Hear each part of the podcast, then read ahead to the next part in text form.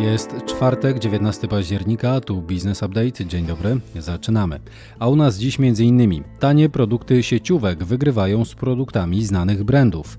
Mimo zmiany władzy deficyt budżetowy Polski pozostanie wysoki, ocenia Goldman Sachs. Google przy użyciu AI chce optymalizować ruch uliczny. Business Update. Zacznij dzień z przewagą. Podsumowanie rynków. Po dwóch dniach powyborczych wzrostów WIG20 spadł o 1,1%. WIG spadł o 1%. Najmocniej wśród blue chipów traciły akcje Pepco o 7,5%. Na szerokim rynku najwięcej traciło Rafaco, które szykuje wniosek o upadłość. To 18% na minusie. Wczoraj nieco osłabiał się złoty. Za dolara trzeba było zapłacić 4 zł 22 grosze, to wzmocnienie waluty amerykańskiej o 1%, a za euro 4,45 to wzrost o 0,6%. Ropa drożała o ponad 2%, za baryłkę Brent trzeba było zapłacić 92 dolary. Gospodarka i makroekonomia. Według prognoz Goldman Sachs Rada Polityki Pieniężnej będzie kontynuowała serię obniżek stóp procentowych w obliczu spadającej inflacji. Analitycy Banku Inwestycyjnego zakładają, że zmiana władzy nie wpłynie znacząco na spadek wysokiego deficytu budżetowego. Według danych Ministerstwa Finansów do września deficyt budżetowy wyniósł prawie 35 miliardów złotych. Dochody budżetu państwa wyniosły prawie 418 miliardów złotych, z czego niemal 367 stanowiły wpływy z podatków. Zharmonizowany wskaźnik cen konsumpcyjnych w ujęciu rocznym za wrzesień wyniósł 7,7%. W sierpniu to było 9,5%. Natomiast w ujęciu miesięcznym ceny spadły o 1,1%. Dynamika PKB Chin w ujęciu rocznym w trzecim kwartale wyniosła 4,3% w stosunku do 6,3% kwartał wcześniej. Wrześniowe dane sprzedaży detalicznej Chin osiągnęły 5,5% wzrost wobec 4,6% miesiąc wcześniej. Produkcja przemysłowa chińskiej gospodarki wzrosła we wrześniu o 4,5% wobec tożsamego wyniku procentowego za miesiąc wcześniej. Informacje biznesowe. Rafako przygotowuje wniosek o ogłoszenie upadłości, ale jego złożenie będzie uzależnione od przebiegu negocjacji z wierzycielami oraz procesu inwestorskiego mającego na celu poprawę kapitalizacji. Nie bez znaczenia jest również zyskanie gwarancji KUKE i przesunięcie płatności raty układowej na 30 listopada. Flying Bisons, polska spółka doradcza z branży digital, podpisała umowę z Takamol Holding z Arabii Saudyjskiej, w wyniku czego otworzy w tym kraju stacjonarne biuro. Dzięki dynamicznemu wzrostowi przychodów z poziomu 500 tysięcy złotych w 2016 roku do 27 milionów w tym roku oraz liczbie obsługiwanych zleceń, Flying Bisons zwiększy również zatrudnienie o około 40% w trzecim i czwartym kwartale tego roku. Planowany jest również dalszy rozwój. UKE zakończyło aukcję 5G. W ciągu trzech dni przeprowadzono 17 rund. Ostatecznie cztery dostępne pasma sprzedano Polkomtel za 450 milionów złotych, P4 za około 487 milionów złotych, Orange również za około 487 milionów złotych i T-Mobile za około 497 milionów złotych. DL Invest Group, polska spółka zarządzająca nieruchomościami komercyjnymi, planuje zainwestować kolejne 500 milionów złotych w nowe projekty z zakresu najmu zwrotnego oraz działające obiekty komercyjne.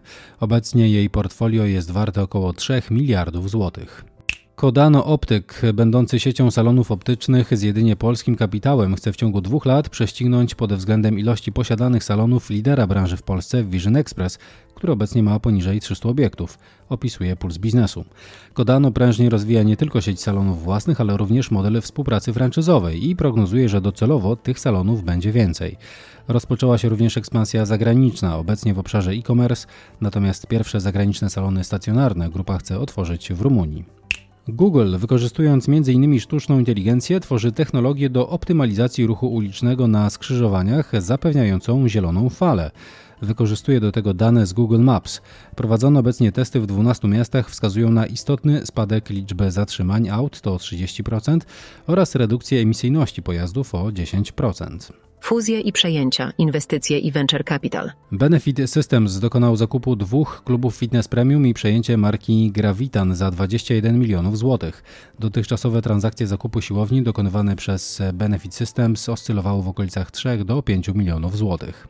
Fundusz Movens Capital po sprzedaży spółki Feniga z niemal pięciokrotnym zwrotem z inwestycji planuje dokonać jeszcze trzech zakupów inwestycyjnych, żeby potem sukcesywnie upłynniać pozycje z portfela. Zarządzający Movens Capital zabierają kapitał na założenie kolejnego funduszu, informuje Puls Biznesu. CVC Capital Partners rozważa złożenie oferty zakupu europejskiej firmy płatniczej Nexi.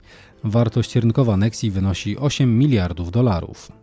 Continental, jeden z czołowych europejskich producentów części samochodowych, rozważa sprzedaż swoich aktywów motoryzacyjnych, w tym działalności związanej z autonomiczną mobilnością, donosi Bloomberg. Prawo i podatki. Z końcem przyszłego roku stracą moc obowiązujące przepisy ustawy o podatku od nieruchomości, na podstawie których możliwe jest różnicowanie stawki podatku dla miejsc garażowych w budynkach wielorodzinnych w zależności od tego, czy grunt posiada założoną księgę wieczystą.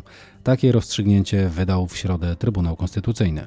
Opublikowano wyniki raportu nadużycia w sektorze finansowym 2023 opracowanego przez Związek Przedsiębiorstw Finansowych w Polsce oraz EY Polska. Z raportu wynika m.in., że podstawowe problemy instytucji finansowych w zakresie bezpieczeństwa wynikają z braku świadomości klientów na temat zagrożeń, które mogą doprowadzić do kradzieży ich oszczędności oraz szybko zmieniające się schematy nadużyć finansowych. Ministerstwo Finansów ostrzega przed fałszywymi SMS-ami o płatności w systemie ETOL. Celem oszustów jest wyłudzenie danych o rachunkach bankowych użytkowników systemu. Komisja Europejska zakończyła konsultacje nad wdrożeniem zmian w przepisach dotyczących finansowania i utrzymania infrastruktury telekomunikacyjnej. Rozważana jest propozycja, aby największe platformy internetowe jak Google, Meta czy Netflix były zobowiązane do ponoszenia opłaty sieciowej, ponieważ to one są największymi beneficjentami użytkowania sieci. Dane i badania rynkowe. Blisko 75% badanych przyznaje się do uważniejszych zakupów produktów pierwszej potrzeby, wynika z raportu GFK. Ze względu na aktualną sytuację gospodarczą, ponad połowa respondentów, 52% dokładnie, w trakcie zakupów na pierwszym miejscu stawia stosunek jakości do ceny danego produktu. Dzięki niższym cenom marki własne sieci handlowych notują półtora raza większy wzrost niż reszta rynku. Jeżeli dynamika tego wzrostu utrzyma się do końca tego roku, Polacy mogą wydać na nie przeszło 40 miliardów złotych, to o 3 miliardy złotych więcej niż przed rokiem. 63% ankietowanych przedsiębiorstw w branży rozwojowej wdrożyło w ciągu ostatniego roku innowacje w swojej działalności. 41% przypadków wprowadzona innowacja miała formę nowego lub ulepszonego produktu albo usługi. 600 tysięcy terminali płatniczych wykorzystywanych przez 450 tysięcy podmiotów. To efekt działania Fundacji Polska Bezgotówkowa. Najczęściej z terminali płatniczych korzysta branża spożywcza, która jak dotąd zrealizowała 95,5 miliarda transakcji na kwotę niemal 3 miliardów złotych. Średni miesięczny obrót pojedynczego terminala płatniczego w sierpniu wzrósł do poziomu 7,5 tysiąca złotych. To tyle w tym wydaniu podcastu Business Update. Więcej informacji, dane liczbowe, także rekomendacje spółek w naszej Można się na nią zapisać na businessupdate.pl. Dziękujemy, do usłyszenia.